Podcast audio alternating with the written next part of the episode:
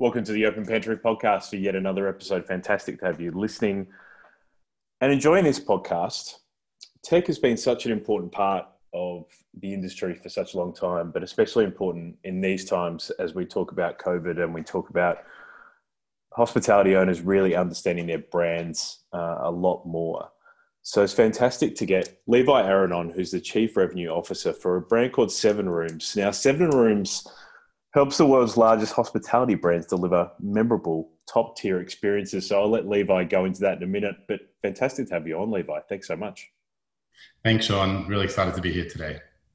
Now, um, as I just said, the tech space has played uh, a so much more important role the last six months since COVID started. Uh, and I know you've obviously been been in different tech brands for, for the period of time, most notably now with a, an amazing brand in Seven Rooms. But how did you actually start out, Levi? Because I think you've got such a great um, precedent to be in such a great brand that you are now. Yeah, sure. So I've been playing in the hospitality tech, uh, tech space for um, just over ten years now. Um, initially started at a company called Catch of the Day, which I'm sure you're familiar with, mm-hmm. uh, who had a brand there called Eat Now, um, as well as ScoopOn, which dealt with restaurants at the time. Um, back then. And so my role in that company was really to spend a lot of time with the guys that Eat Now, but also launch a company called YumTable, which is all mm. about restaurant dining reservations in restaurants around the country, really about yield management and helping restaurants maximize the capacities that they had. Mm-hmm. Um, so that was great working at Catch, and, and as you know, and watching the news lately, Catch has been growing, you know, pretty strong across all different levels. Mm-hmm. um, And that was an exciting part of my career, just getting into the, the tech space for hospitality. Mm-hmm. Um, and moving along that, building YumTable up to what it was, and then rolling that into ScoopOn. I heard about a company and was approached by a company called Deliveroo, which was a very, um, not very well-known company back in early two thousand fifteen, and had conversations with them um, around their value prop um, for restaurants, and spent some time over in London where the headquarters is based, and took on the role as C E O and country manager of Australia for Deliveroo. So uh, launched Deliveroo in Australia in two thousand fifteen. Um, and that was early days for what we know as online food delivery today. Mm-hmm. And grew that company over the last four, four and a half years, um, all across Australia. Um, spent a lot of time in the U K and the other countries that we operate in. Um, and really uh, was excited by what I saw on the ground in Australia, just the technology side, the way that people in Australia operate um, in technology. We're a foodie nation. You know, I'm born and bred in Melbourne. Mm-hmm. Um, so I know a lot about the restaurant scene there, and and really drove um, Deliveroo over the last four and a half years into the growth um, across restaurants. So across about fourteen thousand restaurants, seven thousand riders, and really grew that business and the people there um, to what it is today. And uh, it's a it's a yeah, super proud about that. Yeah. If we could just talk about Deliveroo for a minute, because I, I remember when, you know, that sort of came into a, into Australia, and I remember maybe supper time or, or something being one of the first ones, and then that turning into Foodora, and and then Deliveroo coming in with, with Uber Eats. Like, how hard was it to to make venue owners understand what the benefits were going to be in delivery in that sort of early stage? Yeah, I think in that early stage, food delivery was quite Um, known to be, you know, for the, the pizza um, or your local um, restaurant around the corner, but nobody really thought of delivery as getting like these awesome hero brands, these great burger brands, um, Nobu, other really exciting brands onto a mm-hmm. platform. It really sort of blew people's minds in terms of what food could be delivered to your house or to your office. Mm-hmm. Um, and so there was quite a lot of a, a mind shift over there, not just for consumers, but more importantly for the restaurant owners. I remember the early days of going out to restaurants and walking into the, you know, pretty pretty decent restaurants and having conversations around delivery, and always being pushed out of the door saying, "Guy, mate, you got the wrong you got the wrong location.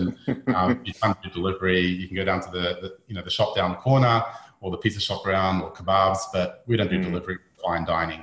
Mm-hmm. Um, and obviously, you know, with any anything that's new, it takes a, a bit of while to get that change across. But once we're able to really show what we're driving and bring something new to the table.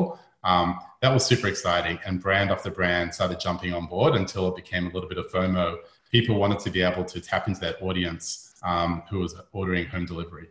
Yeah, exactly. It's a, it's at a very interesting stage here in Australia at the moment. So it's, um, it's, it's going to be very fascinating to see how it plays out. Um, so let's talk about Seven Rooms, because that's obviously the brand you're with now. You've moved over to, to America.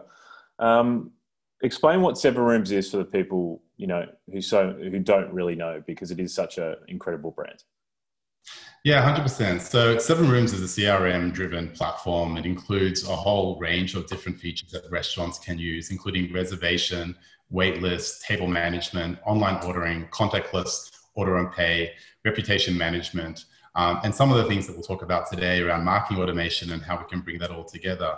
Um, so Seven Rooms has been around for about ten years. Um, it's a New York-based business, um, and Uh, over the last, in two thousand nineteen, over the last probably twelve months, um, prior to me joining, I had noticed Seven Rooms pop up um, in a few restaurants in Australia, as well as while I traveled to London um, and the U S.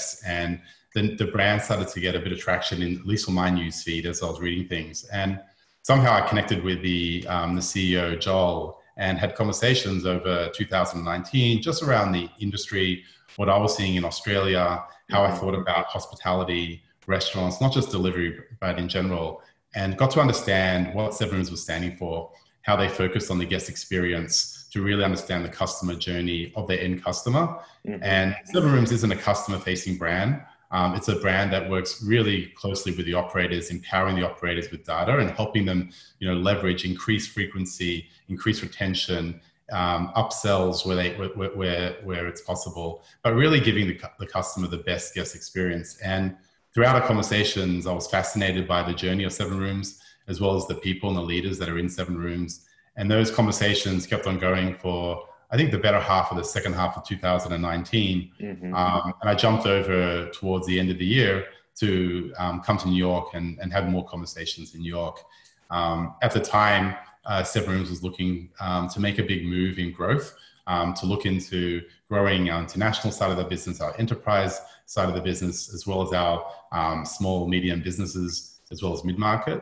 And the conversation that evolved um, with Joel was around coming on board as Seven Rooms' first C R O, so Chief Revenue Officer, um, which is um, a very different term for Australia. It's not yes. a common term. Um, so the Chief Revenue Officer is pretty much responsible for the growth of the company, to increase the amount of restaurants that we onboard, to really work very closely with the sales team, with the customer success team, right. with rev operations and marketing, to really grow not just top of mind awareness for the brand itself, but to really bring more restaurants onto the platform, to be able to articulate in a really nice fashion how we can actually help operators leverage that data um, from their restaurants. Yeah. What have you, what have you enjoyed about a role like that? Because that is a, that is a different role. When we talk about most roles with inside, you know, uh, brands like this, we talk about a C F O, obviously C E O, C F O, C O O. Like, I've never heard of a, a C R O until today. So like, how have you found that pivot into, into that kind of role? Yeah. So for me, um, if I look back at to, you know, my early days at Catch of the Day and then across to YumTable and into Deliveroo, Um, my focus has always been about growing technology adoption within the restaurant industry. And so as I think about Seven Rooms and I think about the amazing technology that they have, you know, pre-COVID, and we'll talk about during COVID, how that really became, you know, front and center, um, has been super exciting for me. So it's, when I think about the Chief Revenue Officer role, whilst the name still is, you know, still strange to me, you know, nine months in, Um, it's really about growth. It's really about adoption. It's understanding the segmentation within the market. Who are the restaurants, who are the operators, who are the hotels that we want to speak to, to really help grow our business, but essentially really grow their business, to really understand how we can bring on their properties, how each property is different to another property. Um, we look at the way the tables are laid out within restaurants. And now during COVID, there's a whole different feature that we're able to help with the social distancing and the requirements um, that are so important in order to have reopening. So, you know, pre-COVID, thinking about all this and coming into it, for me, it was around, this is an amazing opportunity to join a company that's at an inflection point, at a huge growth point, started to increase their global footprint to now really pushing the global footprint a lot further um, across the world, whilst deepening the roots in, us, in in the U S A. Yeah. What do you think that, what do you think the hospitality owners don't really understand their data enough, Levi? Because there's so many data points which are coming at them to give them, you know, this data lake of, of, amazing, amazing information and insights about their brand, but they, they don't utilize it enough in order to get that. And obviously Seven Rooms is doing something about that and helping them. But why do you think hospitality owners don't, don't understand that enough? Do you think it's just overwhelmed with the amount of, the amount so of I think, brands I, that are in their brands? So I think there's a lot to, to sort of unpack there. And I think hospitality operators, especially the ones that I know of in Australia, have been going at the business for decades, if not, if, you know, if not recent uh, new logos coming onto the scene. And there is so much to manage when you're, you're building a business, especially uh, in the hospitality industry.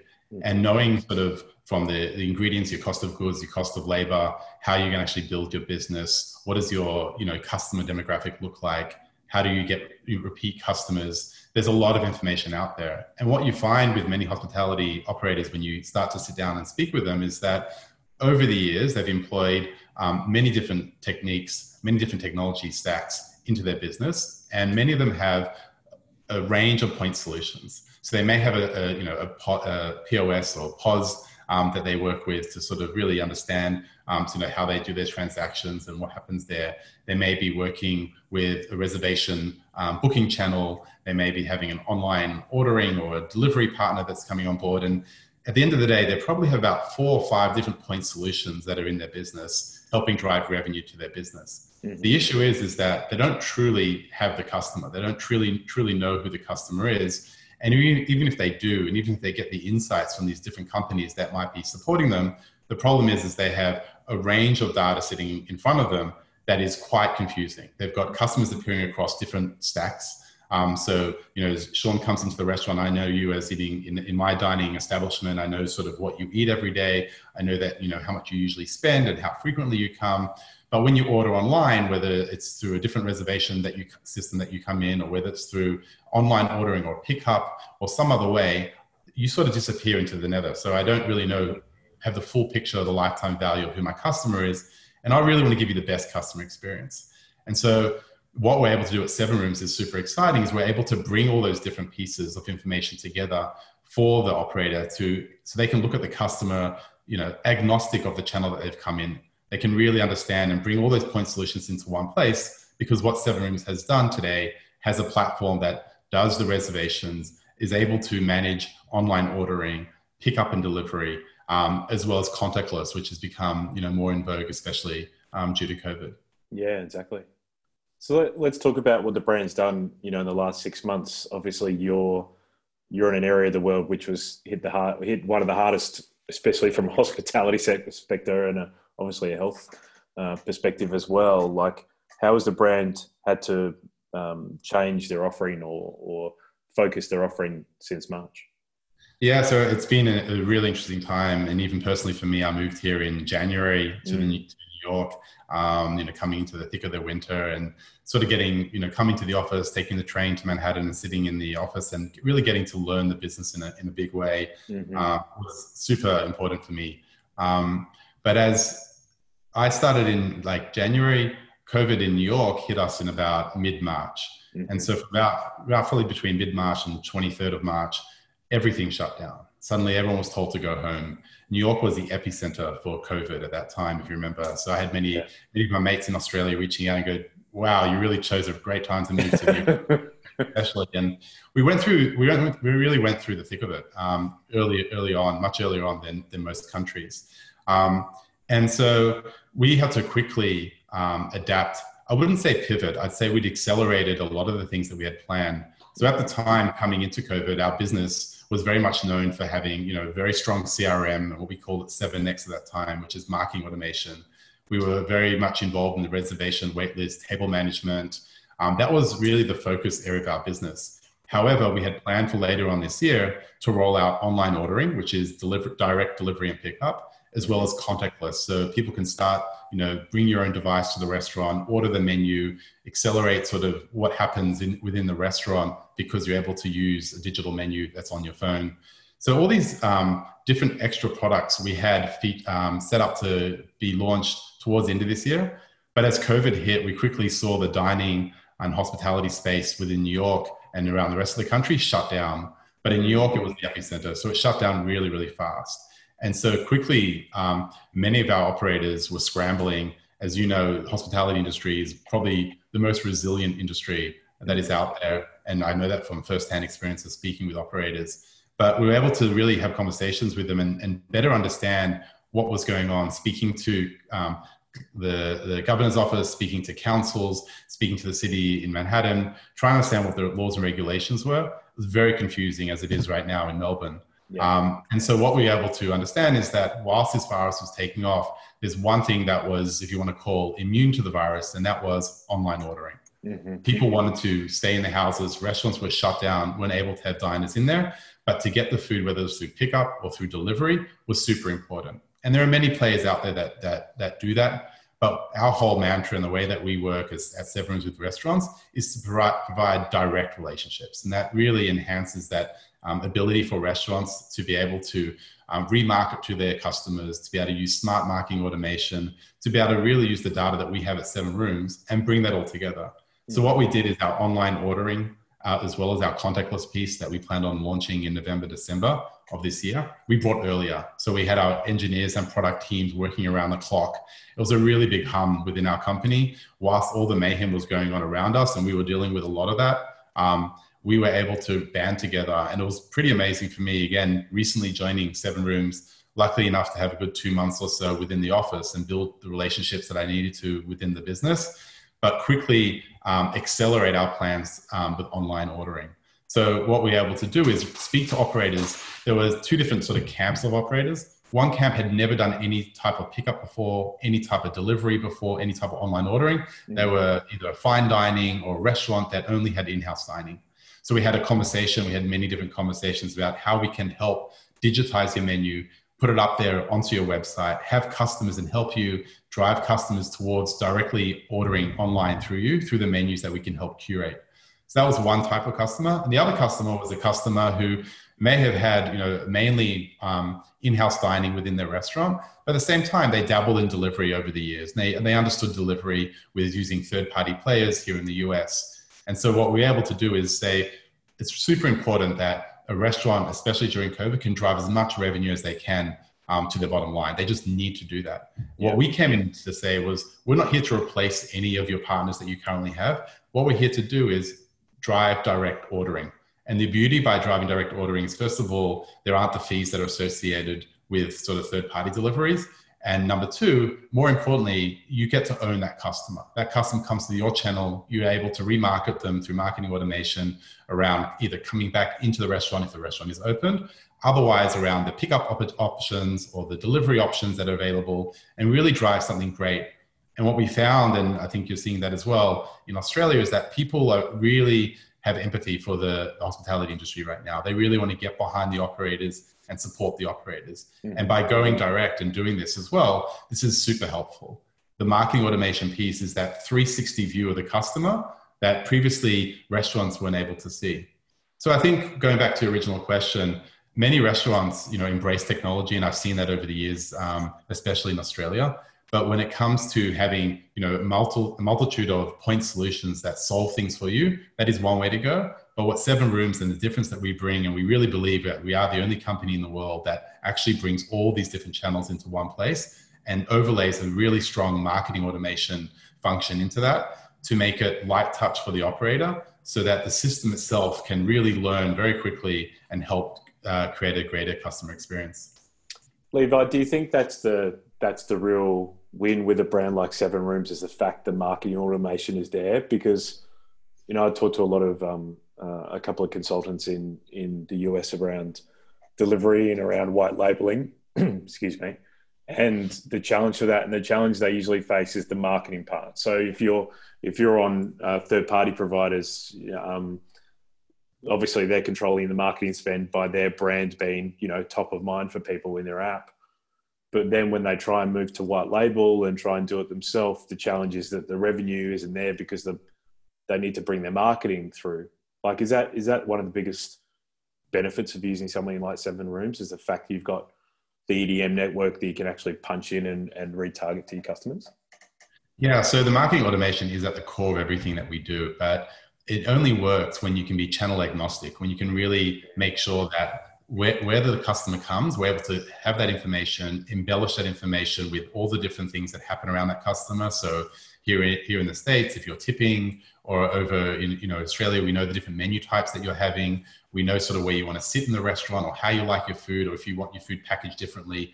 All this sort of different information is collated um, and, and continues to enhance that customer journey. So that marketing automation piece, many different um, point solutions have marketing, um, but the problem is, is that they're, they're point solutions. And so what we're able to do at Seven Rooms, which is different from anything that I've seen before, is be able to bring in that whole three sixty view of the customer. Because especially with COVID now, more than ever before, with rolling closures and openings happening all the time, it's we've seen it here in the States back in the summer when you guys are heading towards summer now. But for us in the States, when the summer was, was starting to happen in June and July, restaurants were starting to open up their patios. They're starting to open up outside dining to have um, customers come in. Prior to that, they pretty much survived on pickup and delivery. And what they found, the restaurants that weren't having those direct customer relationships, as they started to open up their patios, they started to open up their outside dining or street dining that they've done in some areas in Manhattan, um, they didn't know who the customer was. The customers that came in for delivery and pickup, they didn't know how to contact them. They didn't know how to let them know, we are now open for business, come see us, you know, come eat with us outside or in our patio or anywhere else. Um, and so this was a super, you know, large turning point for us because we could see that was happening. And so the restaurants that we're able to have those conversations with and talk about our technology stack, talk about how we can really drive, you know, change for their, their business and really simplify things in many different ways. Um, there are many solutions out there, as I said, point solutions, but also the marketing is a heavy lift. So the operator has to sit there at the end of each night or end of each week and try and use a system they don't really have a good grip around, you know, try and work out that customer information if it's relevant or not. What we're able to do with our, with our information is a restaurant can easily see, even within the radius of their restaurant, so a five kilometer radius, who's available from their existing customer base that they can talk about pickup, they can talk about delivery, they can encourage back. The other interesting insight we've seen is that with COVID, there's been a return to local. People are, are willing to less travel further. They don't want to go, you know, ten, fifteen kilometers away and try to some restaurant they've never heard of. They, there is a big return to that local, to go to my favorite restaurants, my restaurants in my neighborhood, to really understand that. And with this return to local, again, the, the advantage of the data that's around that super um, charges the, the owners, the restaurants and the operators and the G Ms or whoever may be within that restaurant to leverage that in a way that they haven't done before. Do you think the return to local, which I welcome, I think is a fantastic part of, you know, this bad situation we're in. Do you think, do you think that's a want to help the venues that are in their local area? Or do you think that's being, you know, people being scared about moving too far in communities? Yeah, it's a, it's super interesting as, as you sort of look into that more. I think there's a there's a few different factors playing into that. So definitely people, as I mentioned before, there's huge empathy within the community. I know, especially in Australia, but right here in the U S as well, mm. um, and every other country is sort of banding around the hospitality industry. We are, you know, an industry that's been probably the hardest hit. And so the, the average person out there wants to help. Mm. And so number one is they want to help their locals. The ones that they drove past every day and maybe didn't go so often, now they want to really help them because they're in their street or in their, they're in their neighborhood or their shopping strip. The other part of it is that people, and we've identified in some pieces of work that we've done with Seven Rooms, there's different personas. There's different people out there who, you know, want to dine, want to eat, but have a different way of approaching. Some people never want to leave their house for, for you know, for the foreseeable future. Um, other people are willing to experiment. Other people want to use technology their own way to be able to go into a restaurant and, and use a, a phone to sort of order their food as opposed to using a menu that maybe twenty other people have touched. So what we're finding is that people are a little bit more hesitant about going to restaurants that they haven't been before. They're hesitant about going further um, than they've, than they've gone before. So there is that return to local. But as things warm up and as things get better, people will go back to, you know, expanding. They'll eat around where they where they live. They'll eat around where they work. Um, so I think you will definitely see a return, and it'll be different from the stages and countries and cities that you're in to see how people go back to that. But currently, when you're under COVID, um, in a pre-COVID, post-COVID world, there's definitely that return to local. So I think it's from both sides. I think it's from the supporting your local Um, retailer, supporting your local restaurant, to also doing something that feels really good where you can, the little break you get from your house being under lockdown, you can walk over to your restaurant and you yeah. can pick up some food from there. or you yeah. can order delivery from there. And when it does open, you'll be the first customer to come in because you recognize the people working behind the counter and you feel yeah. a lot safer. It's a really good point. Can you, um, can you explain what the outdoor dining has done for, for New York City in, um, um, at the moment in the summertime? Because the reason I ask is I sit on a, a board here in, in, in City of Melbourne with the Deputy Lord Mayor, which I'm lucky to be on, with about ten other hospitality um, people. And we're talking about the situation at the moment we're dealing with um, in September, where, you know, we can't go more than five kilometers. Like, the whole city is pretty much shut down. Uh, we've got curfews in place, and, and the Premier is saying the outdoor dining is going to be part of this structure moving forward in October and November in order to regenerate the industry, especially the C B D. Um, and, they, and they've said they've looked to, to places like New York City and like London who have done this well. Can you explain what, you know, sort of outdoor dining has done to New York City? Because obviously you haven't been allowed to do much indoor, if anything at all, I don't think, over that time, right? Yeah, so New York um, had been uh, locked down. There's different areas in New York. So in, man, in the five boroughs of New York, you haven't been able to do dining inside restaurants, but you can mm. do the dining on the streets and on the car parks, and I'll, I'll come into that in a minute. Um, but other areas within New York, you're able to go and eat within the restaurant. So I live in an area called Long Island, and for quite some time, we've been able to go into the restaurants and actually sit down, all mm-hmm. spaced out very well. You can choose indoor dining or outdoor dining, um, and so you're able to do both. And that has actually been a really great experience um, for, you know, the tough times that we're in over the last couple of months here in New York. But for most of New York, um, it has been that situation where you can't actually go into the restaurant and sit down in the restaurant. And so to your point, in Manhattan especially, as well as in Brooklyn, where I've been to some of the restaurants there too, there is definitely the outdoor dining. And so it's interesting. It definitely, it it brings life back to the restaurants, but it's really hard because first of all, you need to get the, the cities have been really helpful in giving the space so that you can do outdoor dining. So many restaurants have been able to leverage that, but other restaurants haven't been able to, to, to really maximize that. Mm-hmm. If you think about a restaurant that may have been a hundred seat restaurant, um, you know, turning over a, a hundred covers every hour or two hours, even if it gets the space outside its restaurant, it's only going to be able to operate that with maybe ten, twenty or thirty seats, depending on what space is allocated. Um, and so you're finding over here, what's been super interesting is that people are being really creative.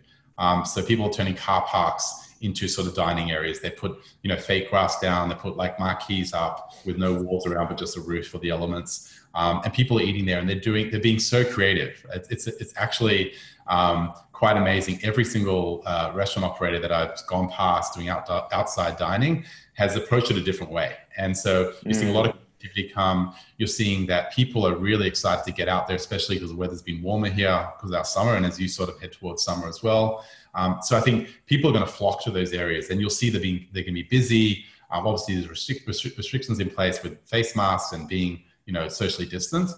So I think from the, from the outside, it looks really, really good. And for the operators that are able to leverage that, it's great, but it doesn't necessarily work for everybody. As I said, so some operators yeah. just cannot operate. Their kitchen needs to run a line kitchen. They need to have X amount of um, people within the kitchen, chefs, chef hands, to be able to run their menu. So some have been able to cut down their menu. Others have been able, not able to operate. Um, and if you're in an area where there's just, there's just the thoroughfare just doesn't, doesn't allow you to have outdoor dining, you're not going to have it either. So I think it's definitely, you know, it's a silver lining and it's something to look forward to. Um, I've been listening to a lot of the, the the commentary over in Melbourne, especially recently, around the outdoor dining, around what um, the City of Melbourne, you know, wants to be doing. And mm. I've heard from different, you know, pros and cons, different advocates um, for it. Um, and I think, look, it's it's definitely a movement in the right direction. And you're heading towards summer, which is really great. But here in New York, for example, we're now in fall, we're now in autumn. Yeah. So it's going to start getting cold here soon. And so that outdoor dining, which has been great during the summer, as we head into sort of uh, autumn and winter, that's going to change too. So what we really need to do is get clear guidelines. And I think that most cities around the world are really speaking with their councils, speaking with their governors to try and get clear guidelines on how to reopen. But as I said before, during all this sort of reopening and closing and reopening, and, and as the regulations keep on changing, we need to be able to support the industry in a, in a, in a big way. And do, using technology as a vehicle to be able to do that is, from, from where I sit, the only way you can do that. You need to be able to get that information. You need to be able to put it in a way that can be digested by an operator can be maximized, can leverage that three sixty view of the customer in order to maximize revenue, but also increase the profitability of every single order, because we know it now counts more than ever before. Yeah. How is it, how is it a cha- is it a challenge for a brand like yours to get the right information from governments to make sure that you're telling, you know, the people who you support, the vendors, like the proper information again? Like I've, I've talked about this with a couple of leaders the last couple of months. Um, and obviously I'm working with a tech brand here as well, Levi. And that's probably been the biggest challenge, is like, how do you get the right information? Because it does, as you just said, change so quickly. Like, how are you guys making sure that you're getting the right information so you can dispense it properly? Yeah, it's, it's look, it's very difficult. We we are part of industry bodies, so we get to hear the information straight from the different industry bodies, as well as working and listening to government and councils around that. But again, um, you know, even looking in Australia, you know, the, the rules in Melbourne right now are very different to the rules in Sydney, very different to yeah. the rules in Brisbane. Um, and many many of our operators operate across, you know, different states. And here in the U S, you have fifty different states, all having different regulations around what they do. Um, a good part of our business deals with these operators that are, whether they're enterprise or they're mid-market or they have multiple locations, it's really hard because you have to run your business extremely different um, from one place to the other, and it can change on the flip of a coin. Mm. And so that's something that uh, we take whatever information that we have, as soon as we have uh, information that we feel is strong and good, we can pass that out in a really big way um, mm. to our restaurants. Uh, we're able to enable them, give them ideas about reopening. Um, if we look at our tech stack and we look at even with our tables, the way that our table management goes for our restaurants, we're able to advise them how far away the table should be, what the new configuration should be within the restaurant, which is super important. Um, they want to maximize the table turns that they can do. So we talk to them about the hours to operate, how to maximize those table turns. And using contactless ordering, for example, is one of the ways that you can do that. If you think about your experience regularly when you sit in a restaurant, you sit down in a restaurant, someone will come and greet you and take you to the table and sit you down. Um, they'll give you a menu, they'll walk away. You and, and your friends will, or guests will look at that menu, take some time. You'll then wait for the, the, the um, host stand, or you'll wait for the waiter to come back and take your order, then place your order. There's a, there's a lot of extra time in that process. Mm. By using contactless ordering, you walk in, you can actually place your order before you even get to the restaurant, because you have the menu there and they have your reservation. When you get into the restaurant, straight away, your order is being prepped. Um, there's no sort of like dilly-dallying around while you're waiting for the menu to come. And uh, in addition to that, as your order, after your order is made and after you've had a great time, you can pay straight away and just walk out. You don't have to yeah. sort of flag the waiter who might be short-staffed at the time or might be really busy just because of the situations that we're going through. And so you can accelerate. And that acceleration may actually make an extra table turn for that restaurant. Mm, yes. Uh, we are finding that restaurants are being a lot tighter on the hours that you come in. So you come in, you've got an hour to be in there if you're, you know, doing the in-house dining, um, but then you're out. And it's just, and people are respectful of that because they realize that the restaurant has to turn more tables, but it's using technology to be able to leverage that and do that in a lot faster and better fashion. So back to your, back to your question, we get as much information as we can. We cut it down into pieces that we think is relevant for the, the restaurants that we're talking to. And we help um, you know, facilitate that information across. And we can change that within our product so that it suits the restaurant on the table mm-hmm. setting. And we can also help switch them if they have to shut down dining, quickly get turn their guests back into online ordering. So that's the marketing automation. If we know we're shutting down, we'll go back to all your customers. We'll automate a marketing piece that will go out, let them know that we now are available online. This is the new menu, extended menu. Um, so it's really being smart around being adaptable. And as I said before, the industry itself is extremely resilient. We just mm-hmm. want to give the tools and the keys to the operators to empower them to own their customer, enhance that guest experience, whichever channel that may be from. Yeah. Do you ever, do you have a feeling in, in New York about what areas of the hospitality industry are going to be hurt the hardest? Like, do you think it's going to be sort of the mid-level dining, you know, the premium fast casual, the fine dining? Is there, is there a feeling now that, you know, you've been through six months of outdoor dining and probably got some really good data about how different brands are doing? Because I'm hearing awful numbers about what's going to happen in America, and it's about closure rates, and it's very, very sad. And I'm, wor- I'm worried that independent restaurants across the world, and especially in places like America and Australia, are going to be are going to be gone, and we lose community from from uh, from places that we live. Um, do you have do you have a sort of a feeling about where you think is going to be hit hardest? Yeah, so it's really it's really tough, and I think, you know, Melbourne's going through tough now, and, and, and lots of places around the world are doing that. But it's, generally speaking, I think all areas of hospitality being impacted in a really big way. We're seeing from the mom and pops all the way through to these massive enterprise brands and these big hotel brands as well. They've all been impacted in in, in different ways. Um, and I think the ones that are, for the operators that are that are using technology to help them get through this, um, they're the ones that I think is going to help build that resilience even further to be successful. I think this has been a huge um, slap in the face of the industry in terms of the different lockdown laws and yeah. regulations that have been around that. Um, the, it, it's really, really tough. Um, you know, if you're looking at even the tracing technologies and contact tracing and system of record that you now have to have in place, if you were an operator before who ran everything off a book, like a literal paper book, really hard to do that. And, you know, by default, a lot of the features that we have within Seven Rooms, within our product, um, actually enhances or enables contact tracing, because we're already taking the reservations, we already have a wait list on there, we already know who the customer is. We're able to deal with that and take a lot of that anxiety away. But I, I do believe at the end of the day, it's the, the restaurants and hospitality vendors that are going to be successful are the ones that are going to be able to fuse their business with technology closer than ever before over this period of time. And we've seen that. We've seen, as I said before, like many hop, uh, hotel and restaurant operators becoming extremely creative in how they sort of serve their customers today versus how they did six months ago.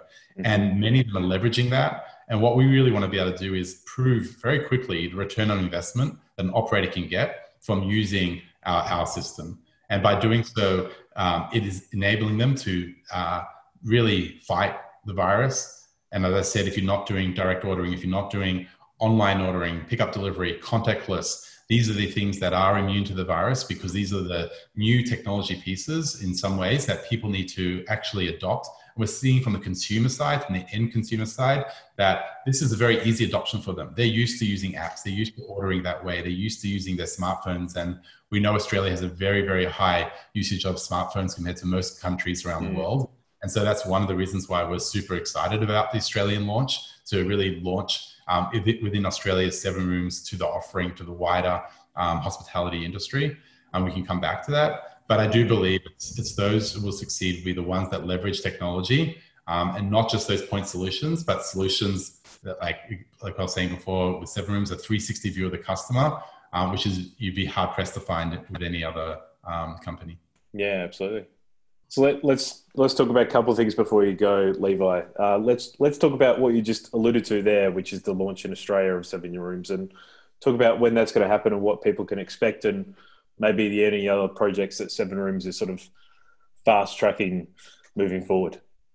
Yeah, so I'm super excited about the Australian launch. I've been very bullish about it over the last few months, and as we look at Seven Rooms in general, our international footprint has been growing um, over the years. And so we have a very strong presence in the U K. Um, we're growing a growing presence in Hong Kong and Singapore. And as we look at the regions, especially as we look at the different seasons um, now with COVID as well, um, thinking about launching Australia has been front of mind for me since um, joining Seven Rooms. And we're super excited to launch. So what that means is that um, we have hired um, Paul Hadida, Um, who comes from a background of restaurants. So he was um, the, the Kwandoo country manager for quite some time. Mm-hmm. Um, he actually was at Catch as well. Um, oh, so wow. I know more from those days. Mm-hmm. And um, if we look at how we're launching, so um, we're setting up our, our head office in Sydney. Um, so Paul started uh, recently. We've also hired um, two other people Um, to join that team, um, one who's going to work directly with sales and the customer success side, and another person who's going to be working out there, speaking to restaurants, helping restaurants come on board Seven Rooms. And we want to invest heavily into Australia. We want to grow the team in Australia over the coming months, the coming year. We want to invest into really supporting the industry. And so we know how to do that best by leveraging data. And we want to go out to customers and talk to them about how they can actually take that data, have that three sixty view of the customer, leverage that to increase frequency, to increase retention, to look at smart ways of bringing customers back into restaurants, whilst also um, relying on online delivery, whether that's pickup or delivery, um, um, harnessing contactless. But again, system of record is super important right now in Australia. And so we're seeing that in the restaurants that are open in other states outside of Melbourne. Um, and so that's something we can bring to the table straight away. It's proven. Um, I think another way we're going to invest in is around partnerships. Marketing partnerships are going to be helpful. We want to bring restaurants to the front of mind for, for consumers again. People have been a bit nervous about going back to restaurants. We want to show them why it can be safe, how it can be safe. We want to enable our restaurants.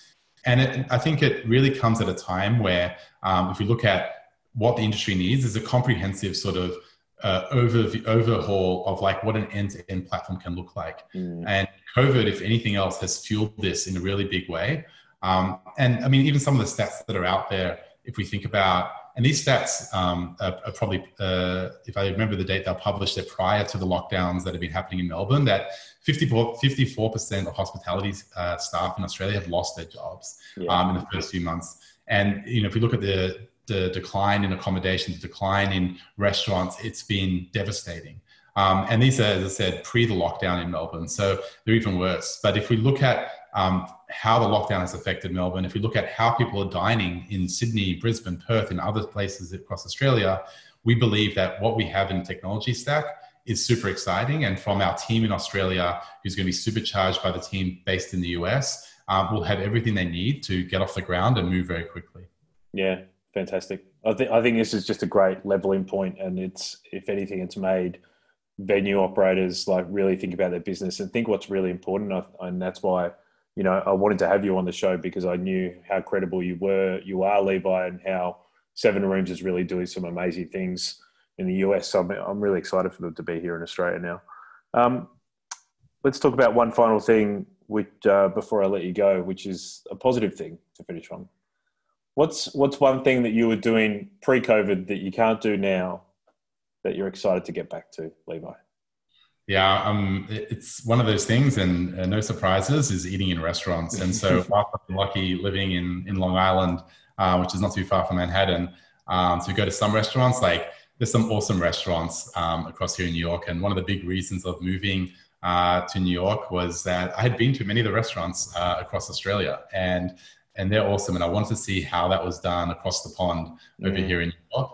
And so I got a good taste of that, you know, in the, in the couple of months before COVID came. But looking forward to getting out there. But even more so, I, I miss the Melbourne Cafe, right? Yes. So I miss my Melbourne coffee. Um, you've got a lot of different players without naming them over here that are quite, like, you know, massive. But for yes. some, from a Melbourne boy, getting out there. So there's some great um, coffee places here in New York. And I think you know some of them. Um, there's yeah. Bluestone. Bluestone Lane, um, yeah.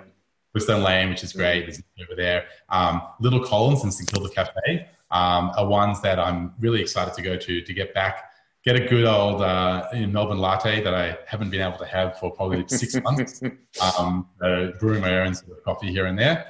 But uh, a big, a big excitement for me is to go back to my usual ritual of getting a great coffee in the morning. Um, so that's one thing. But otherwise, just getting out there, spending time with people, networking, um, something that, uh, you know, New York is great for. So mm. looking forward to that. And as things are going here in the coming weeks and months, that's going to become more of a reality for us. Yeah, one hundred percent. Levi, thanks so much for um, for coming on the show and having a chat. I really appreciate it. What's um what's the best way that people can find out more about Seven Rooms? Yeah, so they can go to seven rooms dot com dot a u um, and they can check out our website, where we have a lot of Um, papers on white papers on, on the product that we do. There's a lot of information there that people can jump in and really read about what we do around venue management, but online ordering and contactless, and really see the story and some great case studies that we've been able to publish um, over the last few months about stories that, you know, from New York, from the U S, um, as people have gone through COVID in that pre-COVID, post-COVID world, how one should adapt. And I would say that the the reading material there, especially if you're an operator in the hospitality industry, is definitely worth the read and the time to have a look at, um, regardless of what you plan to do with your technology stack. I think it's super important to come across and hear from how countries like the U S, and especially here in New York, we've been able to deal with this um, over the last six months, as some countries and some cities in Australia are starting to go through the tough times now. So there's some great material there and recommended read. Yeah, and I'll make sure I link that up in the show notes and always share before this podcast. So Levi, thanks so much for joining me. Appreciate it. No worries. Thanks a lot, Sean.